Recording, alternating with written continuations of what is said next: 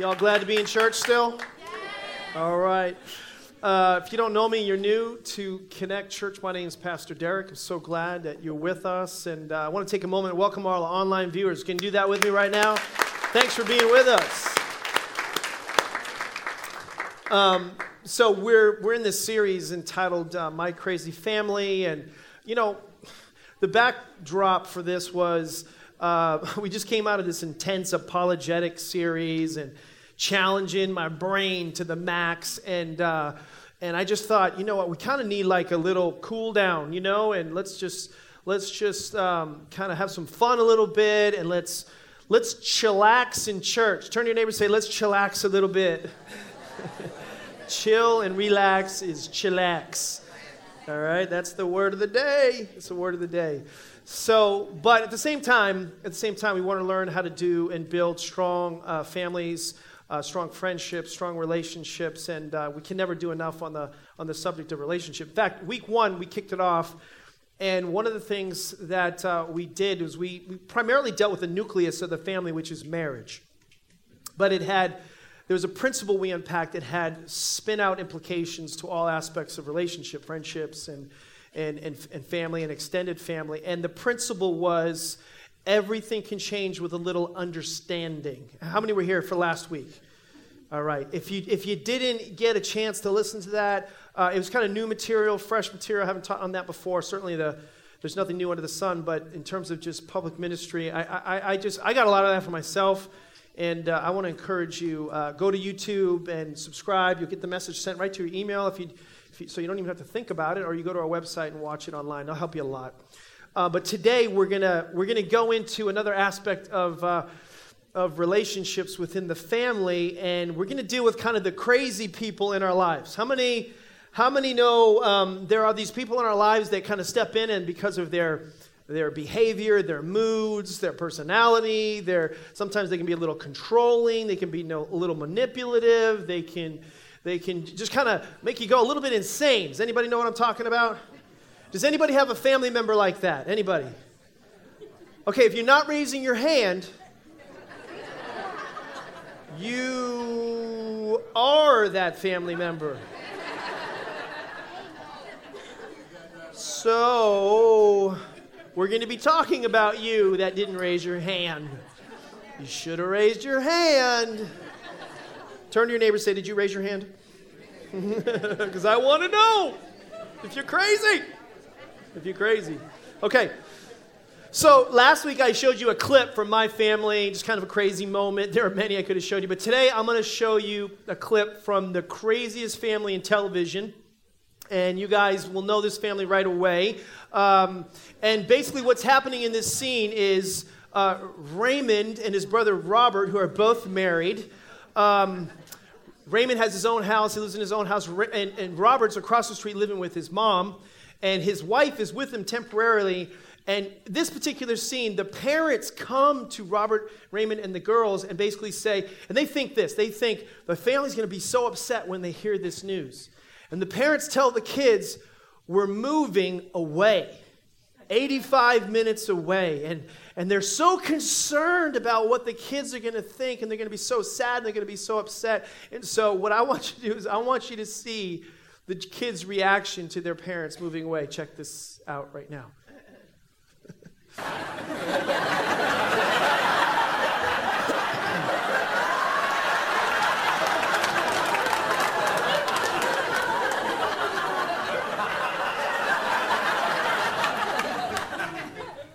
We're comforting each other.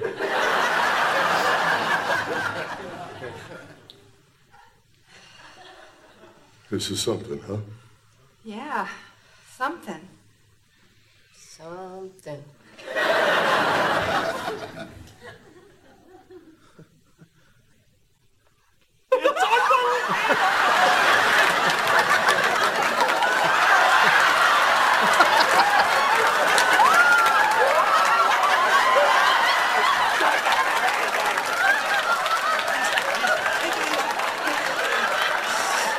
Put a little excited. Put a little excited. Just a little excited. We didn't hear the best part. We get the house. What? Our own house? You get the house. We get the house. $26,000. Why do you get that? You care, Ray? 26,000. 85 minutes.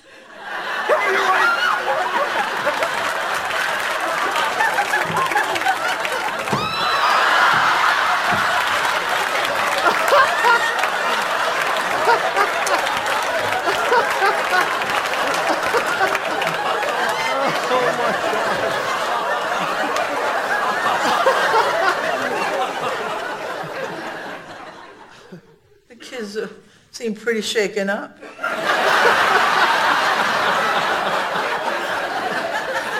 oh my God. I've watched that like 20 times, okay? And I, the smashing up against the refrigerator, that is just, there's just nothing better than that. so we all have crazy people in our lives, and, and sometimes we celebrate when they're gone, right?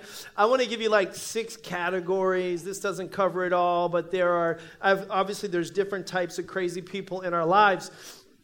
Um, the, the first kind of group or category is the demanding types. This is like the, the little Napoleons of life, you know, um, bossy, pushy, commanding, controlling.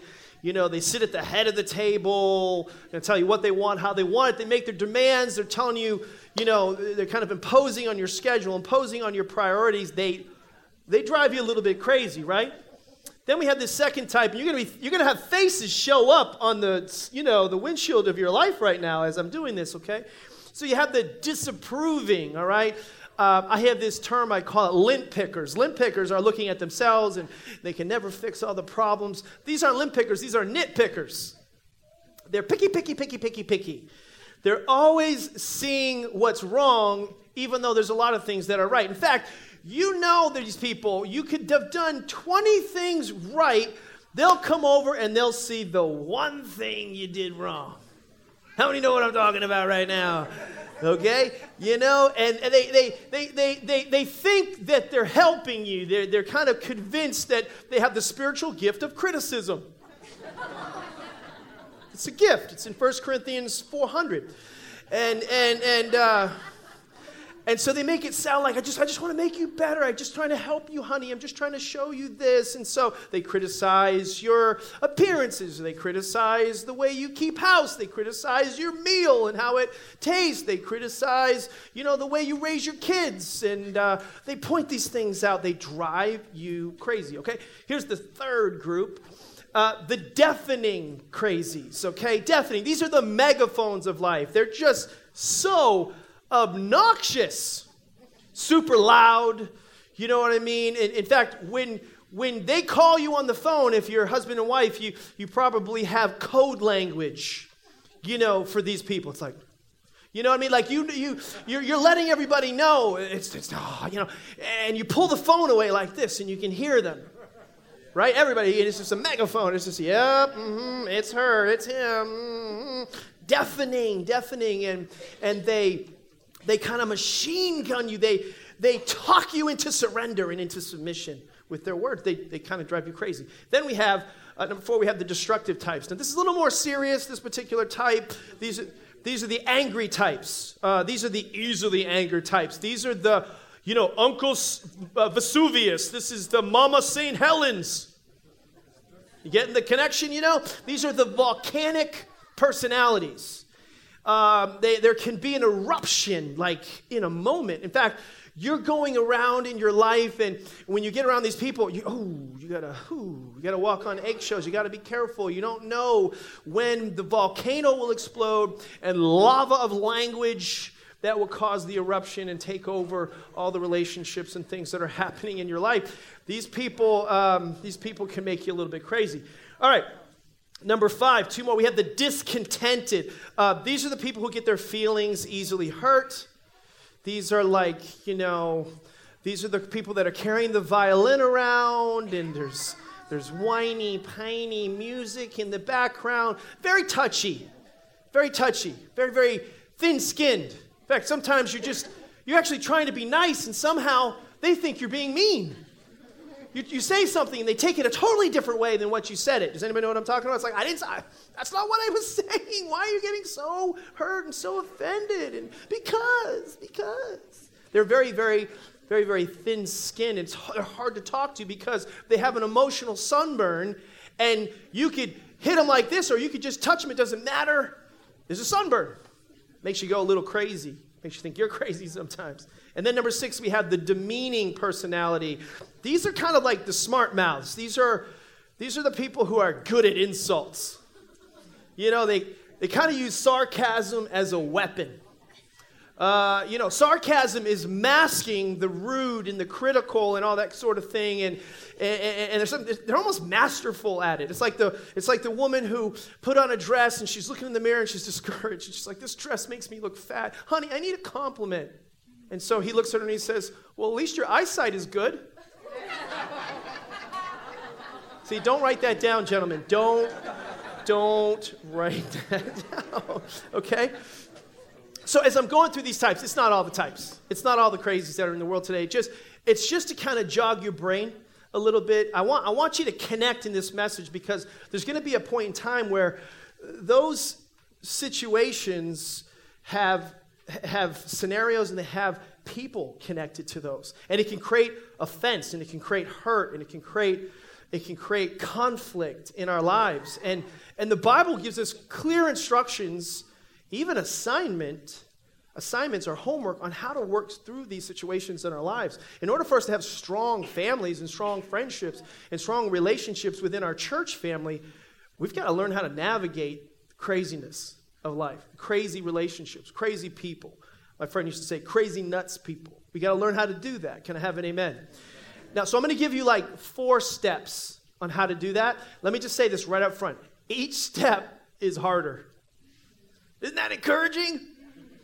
I'm going to give you one, and you're like, oh, this is so hard. Then we'll get ready because the next one's even harder. And the next one's even harder. Why? Well, it's kind of on purpose because, and God does it like that, because He wants you to see it's impossible to do it without His help.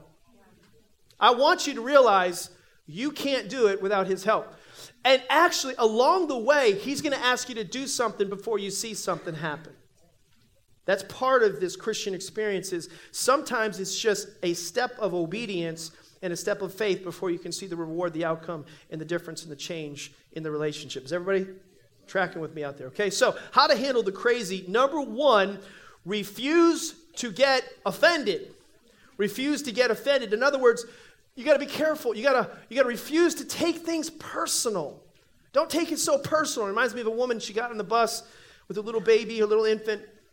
She's climbing up the stairs. It's kind of an old, crotchety bus driver. He's been doing apparently too long, and he's miserable, and he's just wearing his misery on his sleeve. And he looks over and goes, "That baby's ugly."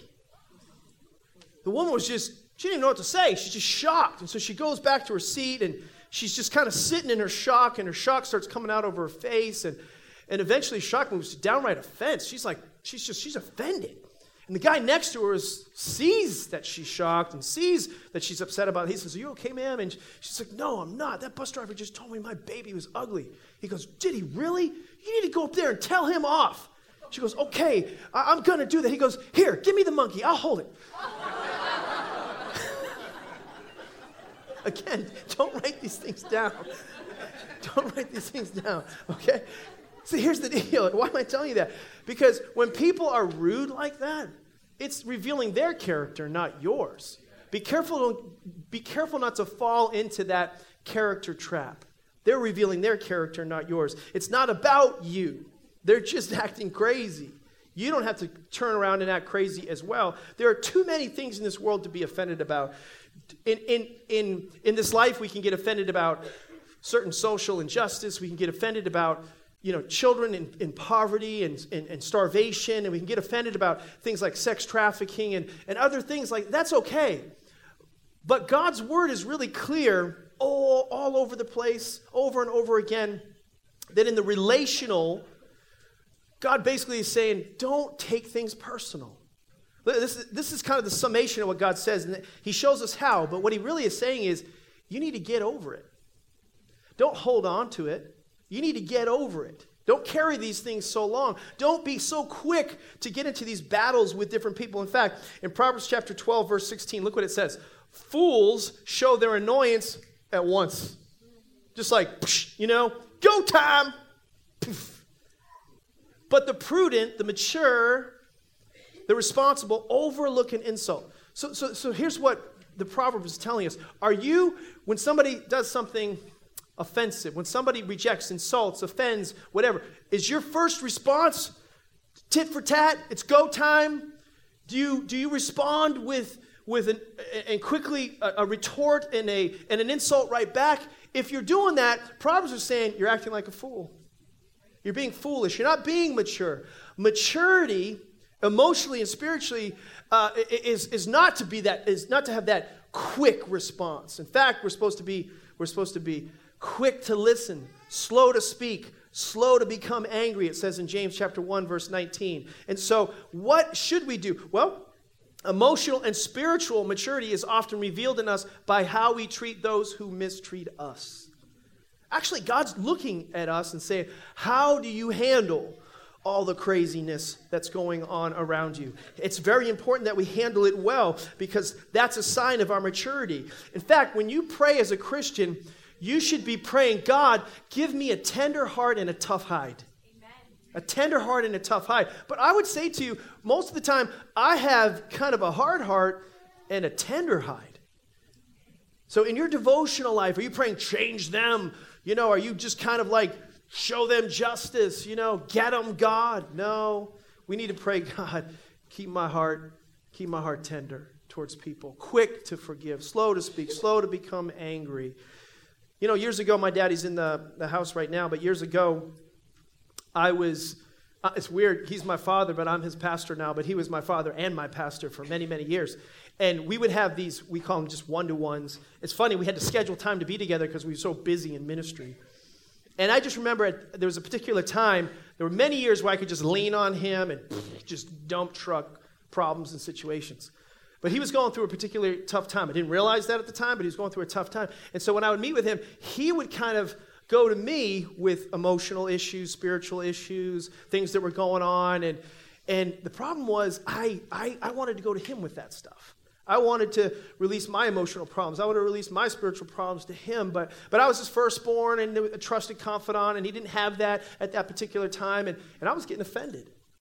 And I remember just praying to God. I remember talking to God about it, and God's like, Son, you're a second generation Christ follower, second generation minister of the gospel. I've graced you with grace emotional stability. I'm with you. I've given you a certain spiritual maturity that is second generation. You need to be, you need to stop going to that with offense and looking for that expectation. You need to be able to go to Him and be a blessing to Him emotionally. You need to be able to be a safety net for Him emotionally. Stop putting that expectation on Him and stop being offended. And you know what? When I realized what God had given me, that He was making me healthy to help things that are not unhealthy, not just with my father, but people that were, that were around me and under my sphere of influence. See, one of the values that connect is growth. Growth. It's a core value that we have. Healthy people grow. Why? Because healthy people develop healthy people, influence and change the environments that are around us. And so we need to be able to get healthy so much so that we can help people that are going through a hard time, help people that are in a different season in their life, and, and not get so easily offended or take things personally when it doesn't go the way we want to. What I had to do is look behind sometimes the expectations or the behavior and realize there was a story behind it.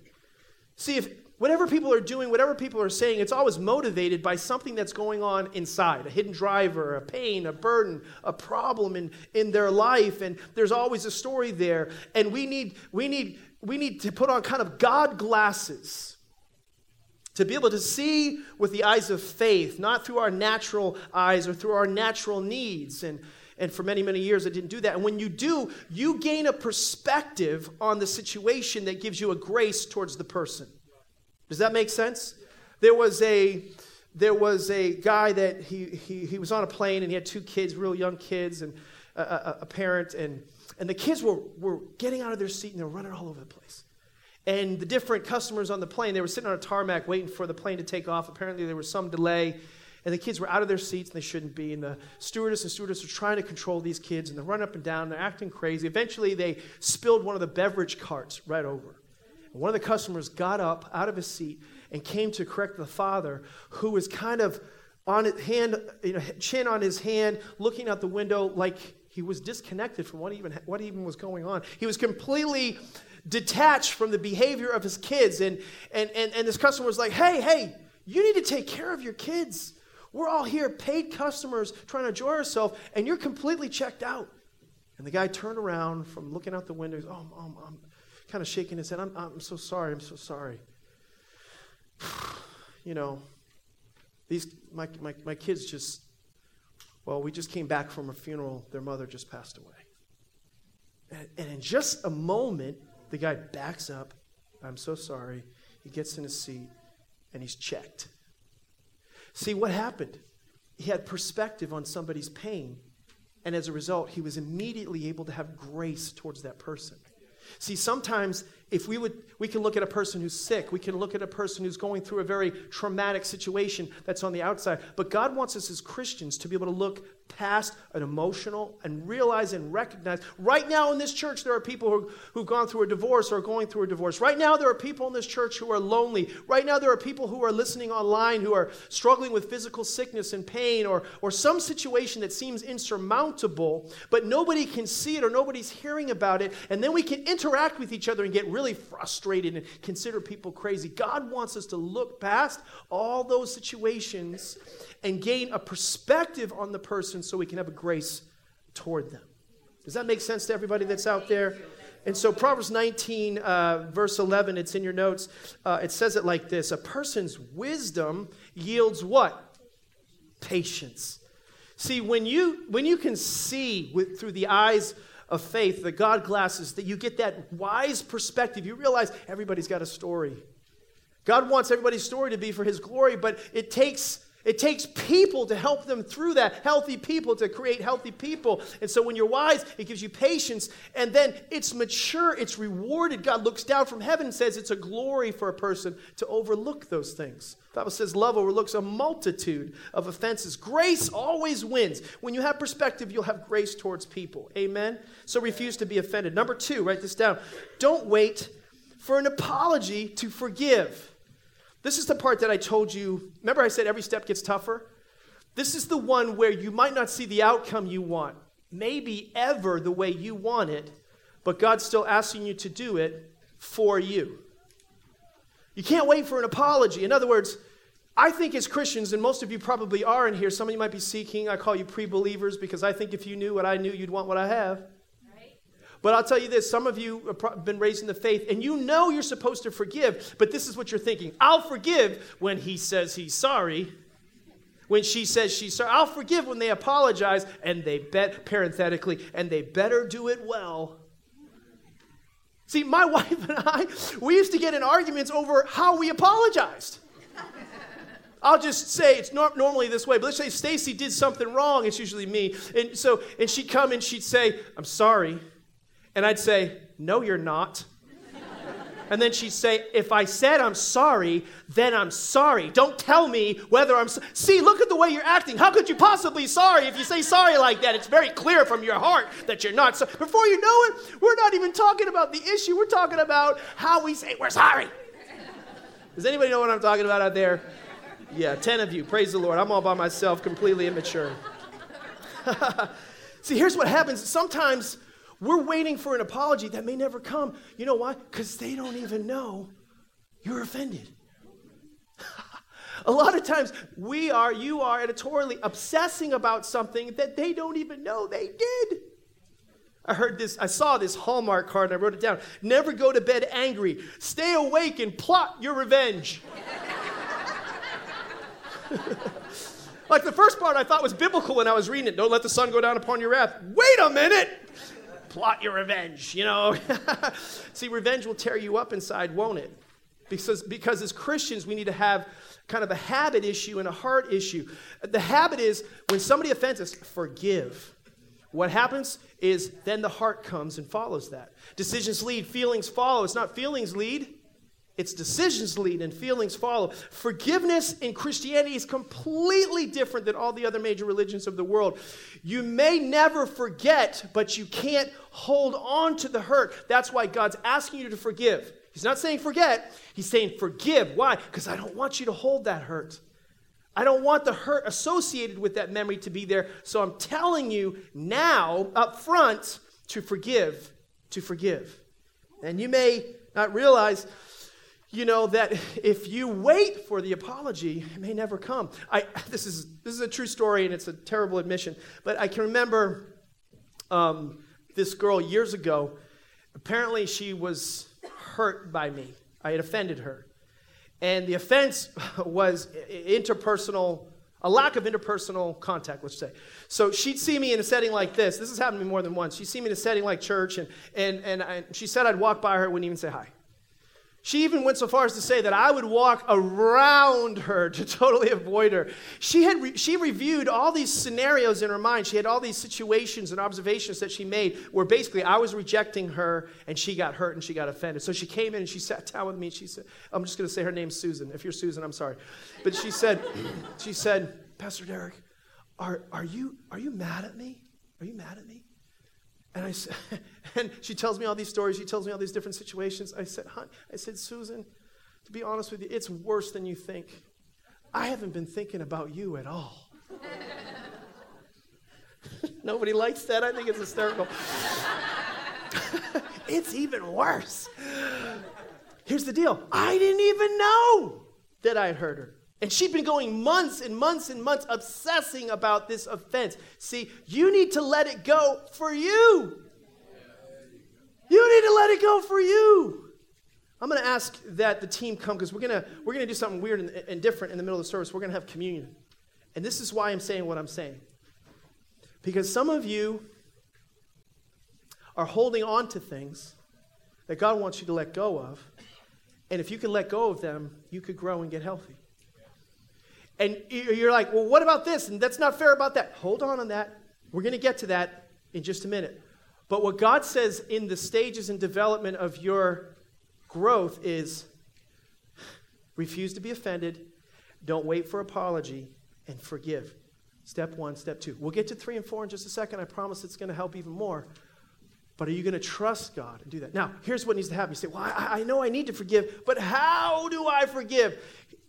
And before we pray over the elements, and what's going to happen is the leaders are going to direct you to come down front.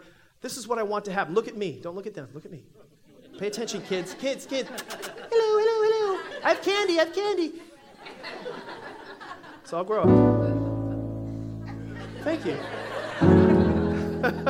here's, here's what I want. Here's what I want you to do. Here's what I'm believing will happen for you. I want, I want to create a space, a moment in the middle of a message where you can get to the place where you have, I call them heavy revies, a heavy rev. You have a revelation, a realization. How do I forgive? Okay, okay. The power t- to forgive comes in the revelation of how much you've been forgiven. Jesus came to forgive you so you could forgive others. Yeah, you can't do it. You won't actually be able to do it until you realize how much He forgave you. So when, when you take and participate in communion, I want you to remember, it's a time of remembrance. I want you to think back, look back. If you have to close your eyes to do it, if you have to if you have to focus on the words of the song that we're going to sing in just a minute, I hope that helps you. I don't know how to tell you to do it. But we celebrate communion and we fellowship and participate with Jesus, not just as a memorial, but it can be a dynamic encounter between you and Jesus where you realize, I was on, in essence, spiritually, death row. Uh, to pay for my sin, I'd have to die, but even that wouldn't pay for it. I was emotionally, physically, and spiritually bankrupt, and Jesus Christ came from heaven to earth in purity and perfection, navigated life that I couldn't do, and I will never be able to do and then took all the craziness upon himself. And he he received you know punishment. The chastisement of our peace was upon him and by his stripes we are healed. The bible tells us that he took punches he took beatings and bruises he took insults and assaults he took they spit upon him. They said all manner of evil against him and he took nails into his hands and into his feet and a crown of thorns upon his head. And he's up on that cross and the bible says he looked down upon all the crazy people and all the things that they had done. And in luke 23 34 he says father forgive them. Decision. Why? Because they don't even know what they've done. They don't even know what they've done. So i'm going to pray and i'm going to ask you to come my daughter's going to sing a song. And, and, and the song, it's basically a revelation that the singer and the lyrics display. How can it be? I was guilty. How can it be? You know, I, I was broken. How can it be? I've done all these things wrong, and yet you paid it all for me. Grace came towards me. I pray that you have a moment. Would you just close your eyes as I pray for you? God, this is the part I, I can't do. I, I don't know how to illustrate. I don't know how to make the connection. Holy Spirit, come into this room, and for every person that's in this room, as they take these elements, they're symbolic of the body and blood of Jesus Christ. May they come to the realization, the revelation, the heavy revy that Jesus Christ shed his blood, not for just all people. He did it for me. He, his blood was shed for me, his body was broken, his body was beaten. His body was bruised so that I could be healed and I could be healthy so I could help and heal others and they could be healthy. God, you forgave me so I could forgive others. I pray, Lord Jesus, we would see you for a moment, somehow, on that cross, dying for me. In Jesus' name, amen.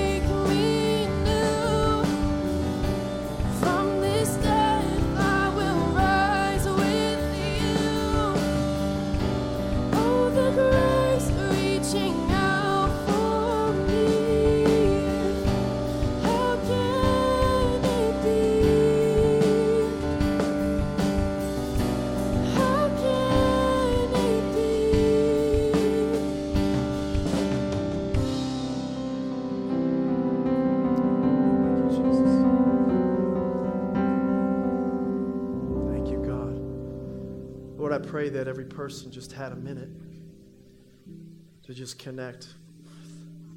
What an awesome God you are. Grace reaching out towards me. How can it be? I'm so thankful, God, today again for that grace that was extended towards me, your son, and these, your, your, your sons and daughters in this room, God. I think we all need that, God. We all need that. I don't know how to bring everybody there. I just know how to lead them to it. And you and them make the connection, God, I just thank you. I see what you did for me, and I'm grateful. In Jesus' name. Amen. Colossians chapter 3, verse 13, the Bible says, Make allowances for each other's faults. Make allowance, it's in the Greek, it basically means cut some slack, put some slack on the line, forbearance, give people that. I, I was looking at, I was on YouTube and I saw an, an old story uh, in Charleston, South Carolina. You guys probably heard there was not too long ago, there was a white supremacist that went into a church like this. There was a Bible study taking place with nine people there, and he gunned them all down. He killed nine people. And, um, and later, what wasn't necessarily seen or told, but it was on national television, uh, it was recorded. Um, they had an opportunity to meet their, uh, their offender. The families of the deceased were able to kind of see this, this guy face to face and confront him. And rather than confront him, they forgave him. And one after the other, because the impact and the decision to obey God's word and do what it says, they verbalized, We forgive you. You killed someone that I loved, and they said, We forgive you. That's, that's a big deal.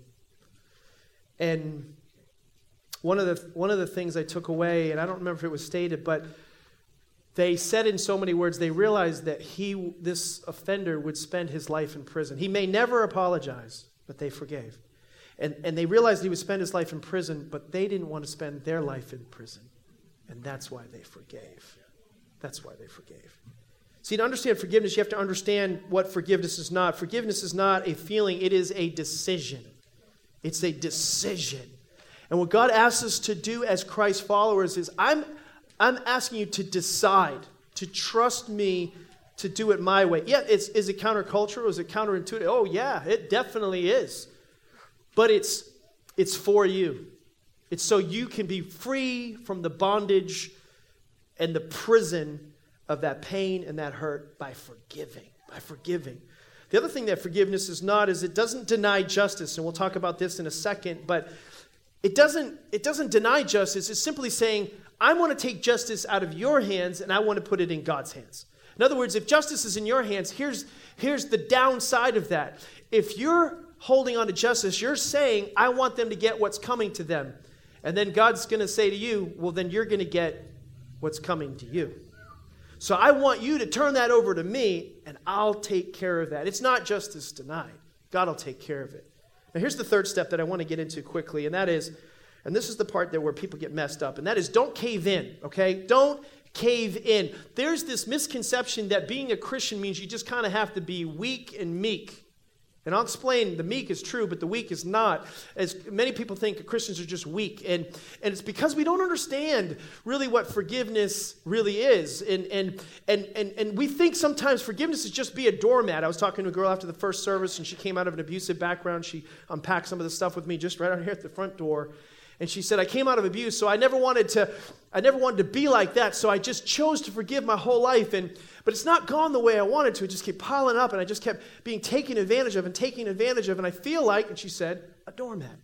And see, there's nothing in the Bible that says you are called as a Christian to be a doormat. God doesn't want you to cave in. Love never gives in to manipulation. Love does not give in to manipulation or control. That's not what God has called you to do. We can forgive, but you don't cave in. Say that. Say, we forgive, but we don't cave in. We don't give into manipulation. We don't give into control. See, peacemakers. Uh, we look at our civil leaders and, our, and our uh, law enforcement, they're called peacemakers. Most of the time, the peacemaker is just going around uh, um, ministering peace just because they have a badge on their chest.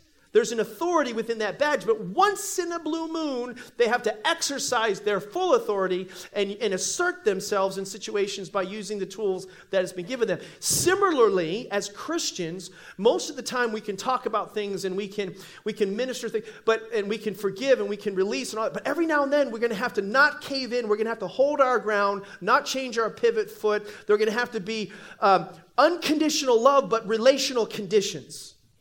Love is unconditional, but relationship has conditions to it. And so we, um, we, we, we, don't, we, we don't give in, we give over responsibility to God for the hurt and for the pain, but we don't give in to the relationship conditions continuing the way they are. Does that make sense to everybody out there? Forgiveness, as Christ followers, is instant.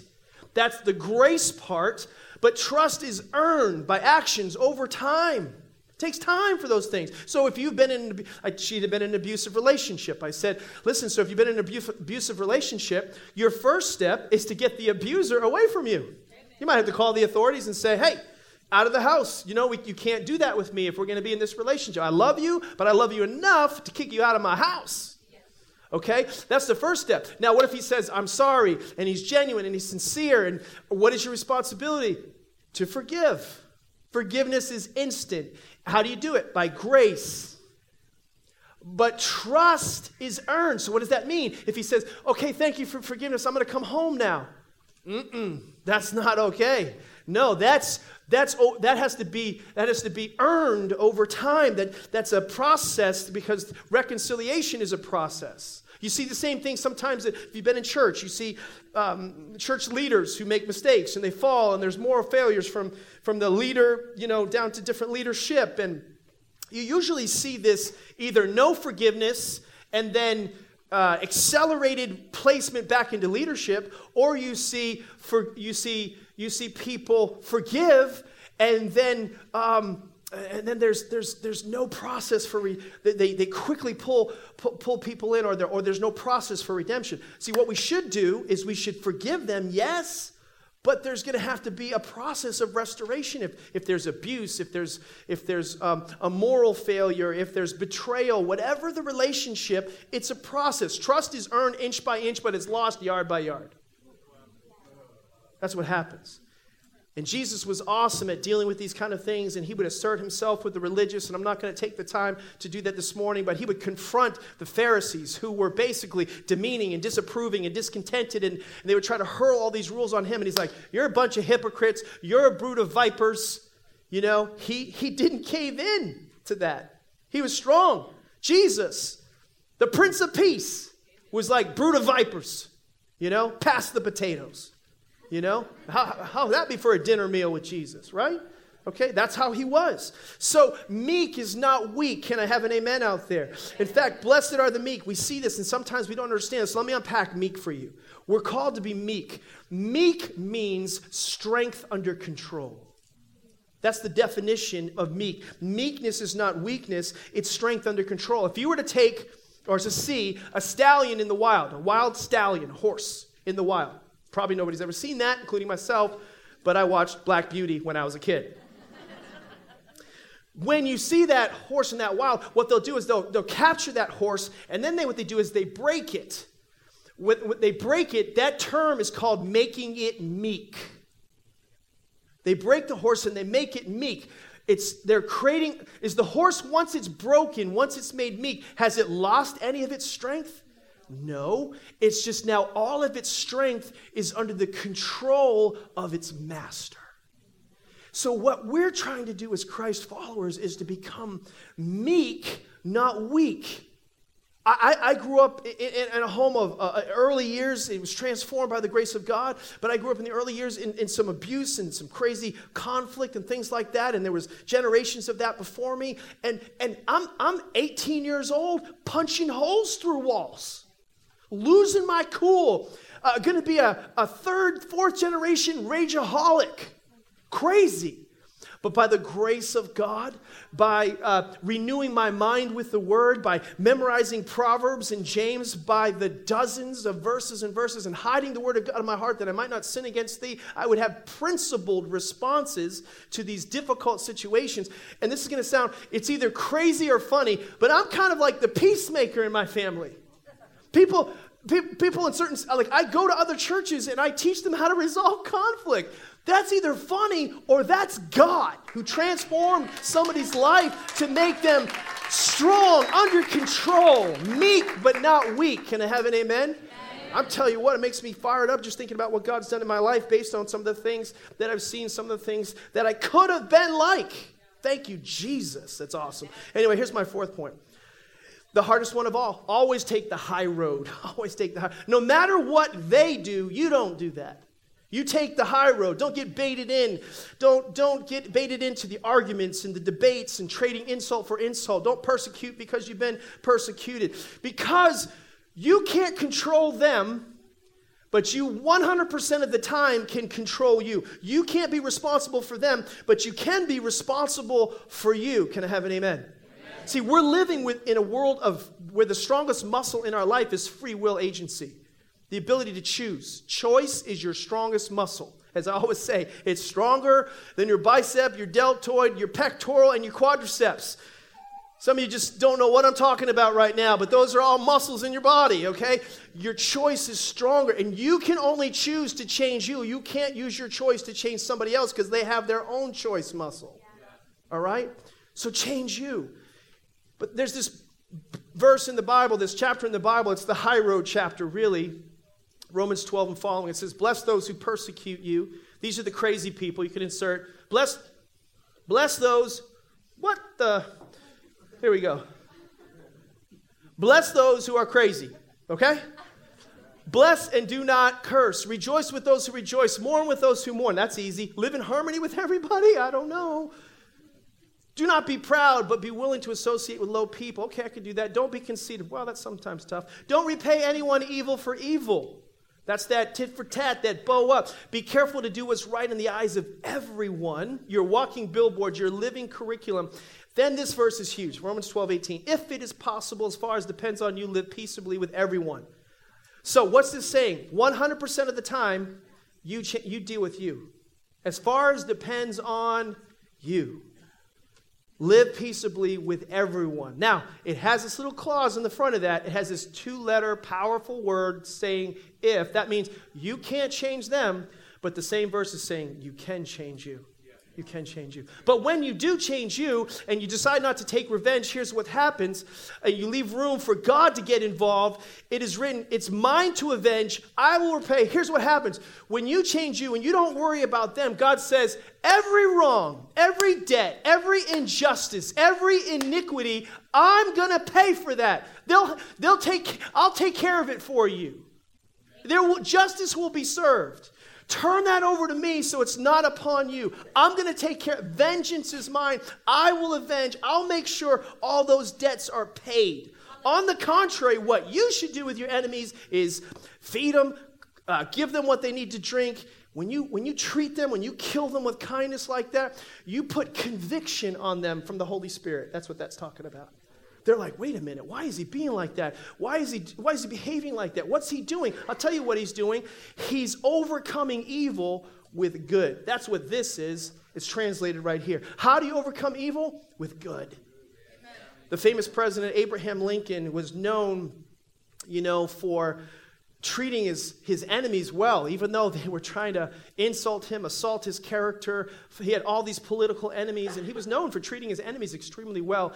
And I quote, he said this He said, I destroy my enemies by making them my friends. Amen. He was so successful in his life because he overcame evil with good. Can I have an amen? Amen. amen. Why don't you bow your heads and close your eyes? I want to pray for you right where you are. I want to ask you a question. Every head bowed, every eye closed, just for a second. What would happen